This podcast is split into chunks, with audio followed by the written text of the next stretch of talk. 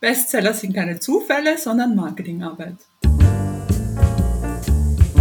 Schreiben und Leben, dein Weg zum eigenen Buch. Mein Name ist Andreas Schuster, ich bin Schreibtrainer und Autorencoach und heute begrüße ich Stefanie Penz von texthungrig.com. Herzlich willkommen. Ja, ich freue mich auch sehr, dass ich in deinem Podcast zu Gast sein darf, Andreas. Du hast ein Eingangszitat verwendet, beziehungsweise einen Spruch, ne, den du wahrscheinlich auch sonst häufig zum Besten gibst. Was hat es damit auf sich? Bestseller sind keine Zufälle.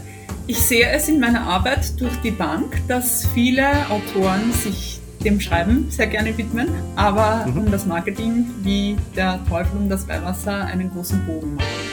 Und man muss sich heutzutage als Self-Publisher und auch als Verlagsautor bewusst sein, dass man seine Bücher besser an die Leser verkaufen kann, wenn man sich auch um gutes Marketing bemüht. Stellen wir uns einmal einen Verlagsautor oder einen Self-Publisher vor, na, ganz egal, der sich noch nie ums Marketing gekümmert hat. Na, du hast ja gerade gesagt, viele machen einen großen Bogen drumherum. Was würdest du erstmal sagen, was sind die aller, aller, aller wichtigsten Dinge? Ich erkläre das immer mit dem sogenannten Verkaufsbarometer. Also zuerst mal muss man ein ansprechendes und auffälliges Produkt haben. Das heißt also ein Buch, das ein tolles Cover hat, einen coolen Klappentext, schon mit ein paar Rezensionen startet und auch, dass man Informationen zum Autor hat. Und zwar nicht eine Lebenslaufbiografie, sondern eine Biografie, die ein bisschen die Geschichte zum Autor erzählt. Das ist mal das Erste. Und dann natürlich kaufen die Leser in unserem Bereich die Bücher auf einschlägigen Buchseiten. Also dann muss, müssen auch die Verkaufsseiten oder die Verkaufsseite stimmen. Da müssen alle Informationen da sein. Und hier fällt mir halt oft auf, dass die Klappentexte noch viel Verbesserungspotenzial haben. Und im Endeffekt, wenn man Romane schreibt und wenn man Sachbücher schreibt, dann möchte ja der Leser wissen, was er damit kauft. Und diese Texte müssen einfach ziehen. Also Cover und Klappentexte sind meiner Meinung nach die zwei wichtigsten Punkte im Online-Marketing. Und dann geht es ganz stark drum um einen Punkt, den, glaube ich, sehr viele Autoren ein bisschen im Dachraum ausblenden, und zwar um den Aufbau von einer E-Mail-Liste. Die E-Mail-Liste ist die stärkste Basis im Online-Marketing, die wir haben, damit wir neue Leser anziehen und die auch zu einer äh, starken Leser-Community machen. Ich habe ein bisschen so das Gefühl, dass sehr viele Leute immer auf dieses schnelllebige Social Media Marketing vertrauen. Sie machen auch viel und probieren auch lange herum, sehen, dass es vielleicht nicht aufgeht und dann sind sie ein bisschen gefrustet. Aber sehr oft fällt mir auf, dass durch die Bank die Autoren nicht so dran denken, dass sie gleich mit dem Start, beziehungsweise auch vor dem Start, also vor der Veröffentlichung, schon eine E-Mail-Liste aufbauen. Und das ist halt der Goldschatz im, im Online-Marketing. Da kann man dann die Leser immer wieder drüber informieren, wenn man neue Bücher hat, Events hat, Kooperationen mit anderen Autoren macht oder im Sachbuchbereich vielleicht ähm, ja, in der Presse ist oder so. Ja, da kann man die Leser dann immer drüber informieren und sich so eine gute Leser-Community aufbauen. Man hat ja die Leserkontakte. Und ich glaube, das andere ist noch Werbung. Ich denke, viele Autoren nutzen Werbung, aber sie nutzen es oft sehr früh, wenn sie noch nicht, also ich, ich habe oft so das Gefühl, dass Werbung ein bisschen so als Allerheilsmittel eingesetzt wird, wenn sich die Bücher nicht verkaufen, wird sofort Werbung geschaltet, anstatt dass man mal sich andere Punkte anschaut und mal schaut, was in diesem Verkaufsbarometer noch nicht stimmen könnte. Ist es vielleicht das Produkt. Also ist das Buch nicht so ansprechend genug für den Leser, dass er auch gerne hinklickt und das kaufen möchte. Ist die Verkaufsseite noch nicht so ansprechend oder fehlt mir vielleicht noch die E-Mail-Liste? Und da, glaube ich, geben auch viele Autoren Geld aus und sind dann gefrustet, weil selbst mit dem Geld, das sie reinpumpen, das Buch sich nicht besser verkauft. Ja, also um es nochmal zusammenzufassen, ich würde halt zuerst mal ein cooles Produkt erstellen oder erstellen lassen, dann eine tolle Verkaufsseite gestalten online, auf einen Newsletter setzen und wenn ich sehe, dass ich dadurch immer wieder neue Leser anziehe, kann ich dann Werbung in Werbung investieren, egal über welche Art von Werbung wir dann sprechen.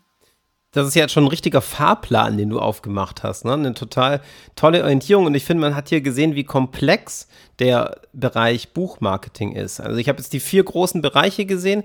Erstmal das Produkt, Dann hast du die Möglichkeit Social Media genannt. Dann total interessant, und da möchte ich gleich nochmal näher drauf eingehen, E-Mail-Liste wirklich sehr gesondert herausgehoben. Mir ist gerade der Begriff Goldschatz aufgefallen. Ne? Vielleicht können wir den Goldschatz gleich noch ein bisschen näher betrachten. Und dann auch die Möglichkeit bezahlter Werbung. Ich habe es ja gerade äh, im Eingangszitat danach schon erwähnt. Du arbeitest ja mit Autorinnen und Autoren zusammen. Texthungrig.com heißt äh, dein Auftritt.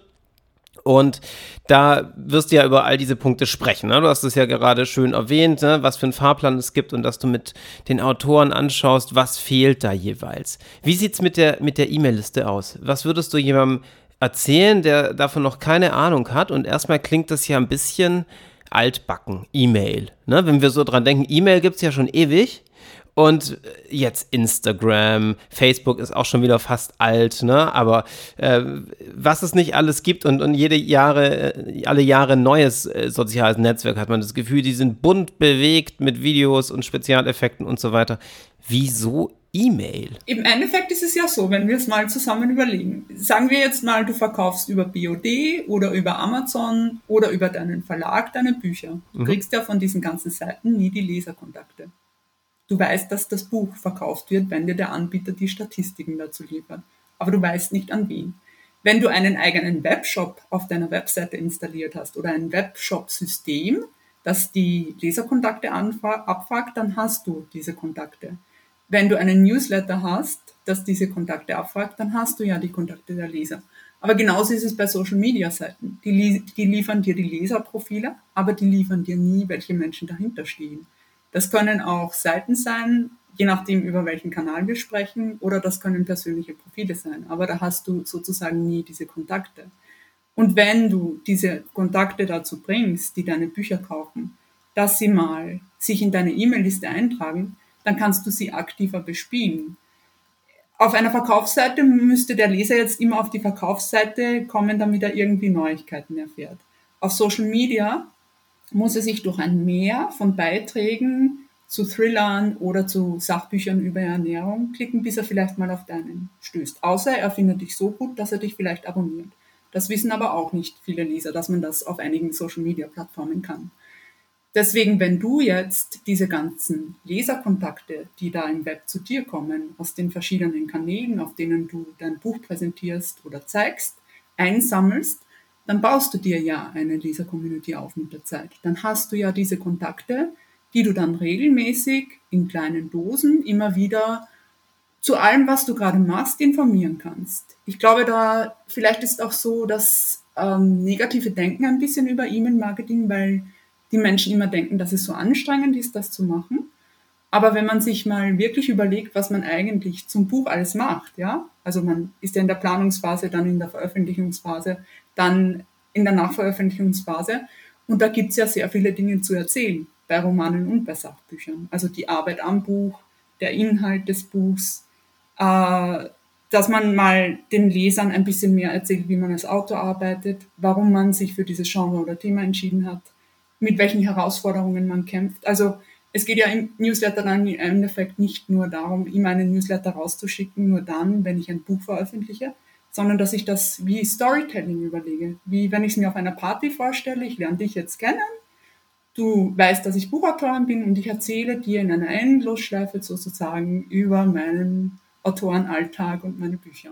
Also schon ganz viele Content-Ideen ne, fürs Newsletter-Marketing, die du jetzt hier genannt hast. Und ich glaube, also ich finde einen Punkt ganz, ganz ausschlaggebend, ja, als du gerade verglichen hast Social Media und E-Mail-Marketing, dass wir ein bisschen mehr Kontrolle haben bei E-Mail-Marketing. Ne? Denn die Frage bei Social Media ist ja wirklich, du machst einen Beitrag, die Frage ist, wem wird es überhaupt angezeigt und wie stichst du aus diesem Mehr an Beiträgen heraus? Und wenn ich mich für ein Newsletter eintrage, dann tue ich das ja schon aus dem Interesse heraus. Und du hast gerade sehr schön genannt, wie die Autorin, der Autor die Möglichkeit hat, dann da auch wirklich eine Beziehung zu den Abonnenten aufzubauen. Aber wie bekomme ich denn nun die Abonnenten überhaupt? Weshalb sollte sich jemand in meinen Newsletter eintragen? Das ist natürlich eine gute Frage. Ähm, hier gibt's halt diesen kleinen Tipp, dass man mit einem Freebie arbeitet. Man kann das als Roman- und Sachbuchautor machen.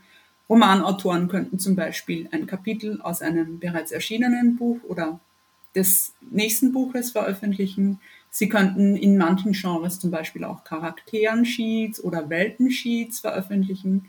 Ich kenne auch Autoren, die Blicke hinter die Kulissen zum Beispiel anbieten, was vor allem im Jugendroman- und Kinderbuchbereich sehr gut funktioniert.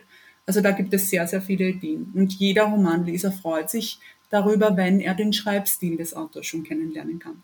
Weil in den Online-Texten, egal ob wir jetzt über Verkaufsseite sprechen, Social-Media-Posts oder über Website-Texte, geht es ja nicht um den Schreibstil. Da lernt man ja weniger den Schreibstil des Romans kennen. Und durch diese Textproben kann man dann schon über die verschiedenen Seiten, wo sich der Autor präsentiert, den Schreibstil des äh, Autors kennenlernen und dann als Leser sagen, ja, das gefällt mir, da lese ich gerne weiter und kaufe vielleicht das Buch. Im Sachbuchbereich hat man ja, glaube ich, ein bisschen mehr äh, Spielmöglichkeiten sozusagen, weil da meistens eine Expertise dahinter steht.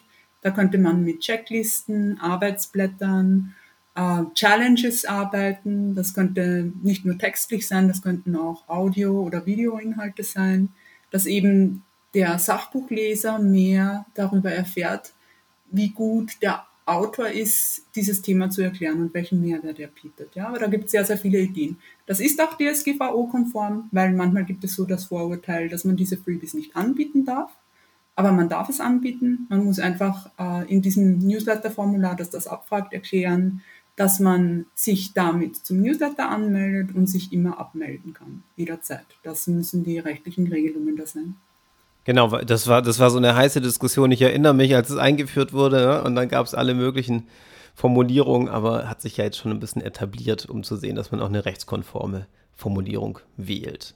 Ich sage noch einen Punkt dazu. Ähm, ja, bitte, weil bitte. viele machen das, die machen das auch super gut, die überlegen sich ein cooles Freebie und setzen das dann auf die Webseite auch knallig und auffällig, aber dann bleibt das irgendwie stehen. Dann ist es entweder nur auf der Webseite oder halt manche Autoren, die keine Webseite haben, die mhm. machen das über Instagram zum Beispiel und sagen dann, ich habe einen Newsletter und verlinken auf das mhm. E-Mail-Programm direkt.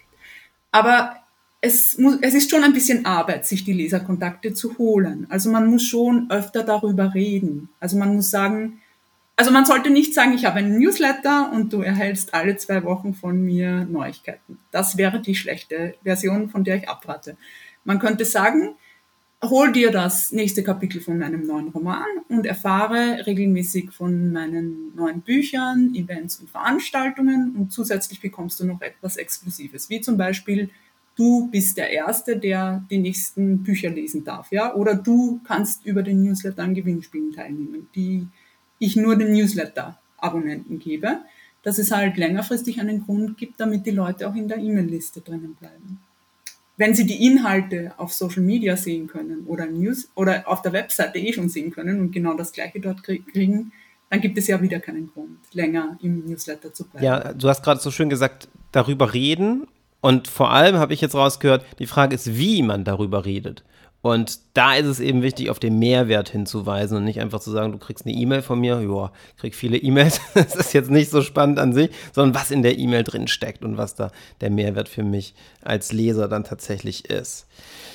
Wo rede ich denn darüber? Es gibt ja so viele Möglichkeiten, hast es gerade schon erwähnt. Was hat sich da am meisten bewährt? Ist das total die Geschmacksfrage oder würdest du jetzt gerade im Bereich Social Media sagen, diese oder jene Tools sind am vielversprechendsten? Also manchmal äh, fragen mich Autoren, was ist denn der beste Weg, um Online-Marketing zu machen? Ich glaube halt, ich würde die Frage so beantworten, es gibt nur den Weg, der zu dir passt. Es ist nicht so, dass Social Media automatisch funktioniert. Und es gibt viele Autoren, die ich kennengelernt habe, die sich nicht gerne zeigen oder auch nicht gerne mehrmals die Woche posten möchten. Und die auch gar nicht mit ihren Lesern Kontakt haben möchten da würde ich von Social Media eher abraten. Die könnten vielleicht Content Marketing machen oder Affiliate Marketing machen oder Influencer Marketing machen oder Blogger Marketing machen, ja. Da gibt es ja sehr, sehr viele Möglichkeiten. Also ich, ich denke nicht, dass es einen Weg gibt, den alle gehen sollen, sondern einen Weg finden, der sich für sie gut anfühlt. Und jetzt habe ich deine Frage vergessen. jetzt muss ich wieder ausholen. Genau, die, die Frage war, welche Wege besonders erfolgsversprechend sind, damit auch Leser auf den Newsletter aufmerksam werden. Wenn man mal sein Online-Marketing aufgebaut hat, würde ich es regelmäßig überall wiederholen. Ich gebe dir ein Beispiel. Nehmen wir jetzt an, der, der Autor hat eben eine Webseite, äh, einen Blog, Instagram und vielleicht noch eine Kooperation mit einem Blogger. Dann würde ich halt äh, bei Instagram ein Highlight machen zum Newsletter, wo ich vielleicht ein kleines Video aufnehme. Ich würde im Blog diesen Newsletter in alle meine Beiträge einbinden. Ich würde bei der Blogger-Rezension den Blogger bitten, dass er auf meinen Newsletter hinweist und nicht so sehr auf die Webseite oder andere Kanäle. Und äh, so würde ich das machen. In die E-Mail-Signatur kann man es zum Beispiel auch reinschreiben, aber immer eben den Mehrwert in den Vordergrund stellen und nicht einfach sagen, es gibt hier bei mir einen Newsletter. Ja, das ist einfach zu wenig überzeugend, dass es die Leute anspricht und dass es sie dazu bringt, dass sie sich da eintragen. Sie müssen immer wissen, was sie bekommen und das, was sie bekommen, das muss auch zu ihren Wünschen und Vorstellungen passen. Ja, also ich ähm, probiere es mal zusammenzufassen, wie ich es jetzt verstanden habe. Wichtig sind diese zwei Schritte. Zum einen herausfinden, was passt zu mir und mir da meine ganz persönliche Kombination zusammenstellen. Ja, das heißt zum Beispiel YouTube-Videos plus Blogartikel oder Instagram-Fotos, ähm, die mein Leben begleiten, plus, weiß nicht, ein Podcast oder ne, Verweise auf ähm, eben die Website mit dem Newsletter-Anmeldung. Also was zu einem passt und was dann auch stimmig ist. Und das dann kontinuierlich betreiben. Ne? Also so, dass es nicht eine Sache ist, man macht es einmal und dann ist es erledigt, sondern es muss natürlich etwas sein, was man dann auch lebt. Und das ist auch der springende Punkt, mhm. weil wenn es einem selber Spaß macht, bleibt man auch regelmäßig und langfristig mhm. dran. Und wenn es einem mhm. eh selber keinen Spaß macht, was ich sehr oft in den Autorengesprächen erlebe, die sagen zu mir, mhm. mir macht Social Media keinen Spaß mehr. Ich habe es drei Monate versucht, es hat mir nichts gebracht. Und dann sage ich immer, ja, das ist ein Weg. Wenn, er, wenn der für dich nicht passt, dann such mal was anderes, was vielleicht besser zu dir passt. Vielleicht passt ja Content Marketing besser zu mir. Vielleicht kannst du einen Blog, Blog oder Podcast aufbauen. Vielleicht macht dir das Spaß. Vielleicht fühlst du dich mit Affiliate Marketing gut. Vielleicht kannst du dir mhm. Influencer mhm. leisten und aufbauen. Vielleicht ein Blogger-Team. Vielleicht stehst du auf Pressearbeit. Ja, also es gibt viele Wege, die nach Rom führen und dieser Glaubenssatz, dass es nur diesen einen Weg über Social Media in der Buch-Community geht, der ist auch nicht mhm. richtig, weil man auch auf Social Media sehr oft sieht, vor allem bei den Romanautoren, dass es eher dazu ausartet, dass sie sich Autorenkontakte mhm. aufbaut und dann eben das als Netzwerk für mhm. Schreibtipps und Marketingtipps nutzen, aber wieder weniger ihre mhm. Leser erreichen, was ja eigentlich der Sinn im Online-Marketing sein sollte, dass man sich die Kanäle deswegen aufbaut, um die Leser zu erreichen und dann Inhalte für die gestaltet, damit man sie auf das Buch hinweist. Ich habe mich gerade in so ein Gespräch reingeführt, das du mit Autoren fühlst und ich habe gerade so eine richtige Erleichterung gespürt, die dann von den Schultern dieser Autoren, ne, also die, die, dieses Schwere, das abfällt und eine Erleichterung, die sich breit macht, ne, wenn man merkt so, okay, Marketing muss nicht ein Kampf sein, sondern das kann Freude machen und das kann etwas sein, was zu mir selbst passt. Ne? Was für ein wichtiger Gedankengang. Welche weiteren Gefahren begegnen dir? Beim Thema Marketing? Welche typischen Fehler sollte man vermeiden oder welche Gefahren und Fallstricke sollte man kennen? Also ich denke, ich würde halt das mit der Zielgruppe nochmal oder mit dem Wunschleser erwähnen.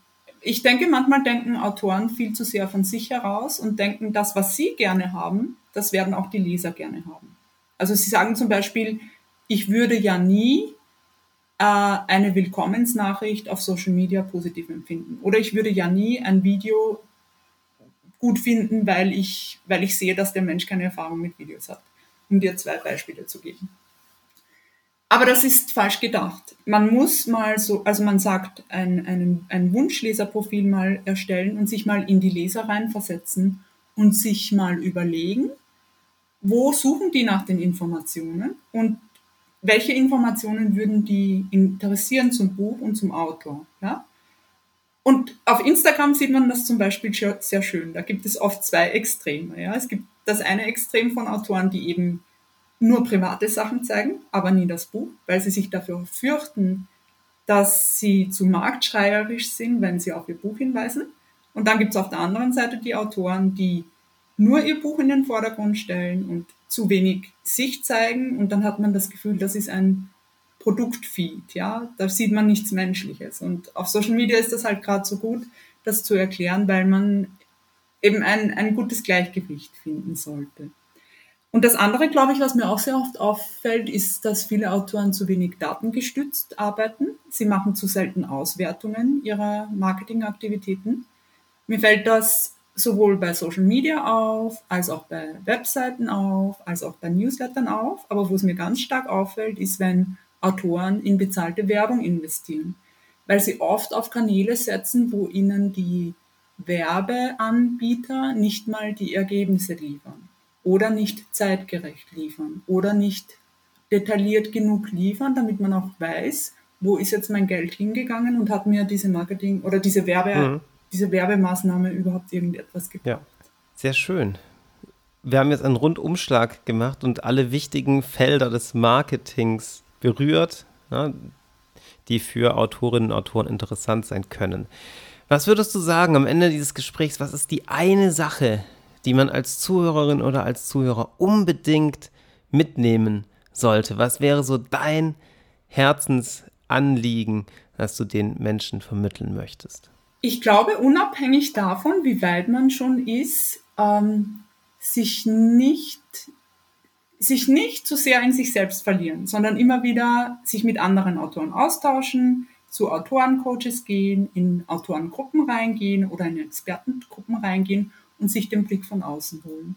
Ich glaube, oft äh, sehe ich halt, dass die Leute ein bisschen selbstverliebt sind und sie das daran hindert, dass sie etwas in ihrem Marketing verbessern. Oder vielleicht nicht selbstkritisch genug, dass sie sagen, ja, das kann ich jetzt verbessern. Und am besten sieht man es ja dann, wenn man Daten auswertet und das Coole ist ja, bei diesen ganzen Marketingkanälen heute, zumindest im Online-Marketing, bekommt man alle Ergebnisse seiner Marketingaktivitäten aufgeschlüsselt. Und dann hat man es ja schwarz auf weiß, was schon gut läuft und was man noch verbessern kann. Und da denke ich, das sollte man von Anfang an machen. Dann hat man auch schneller und nachhaltiger Erfolg.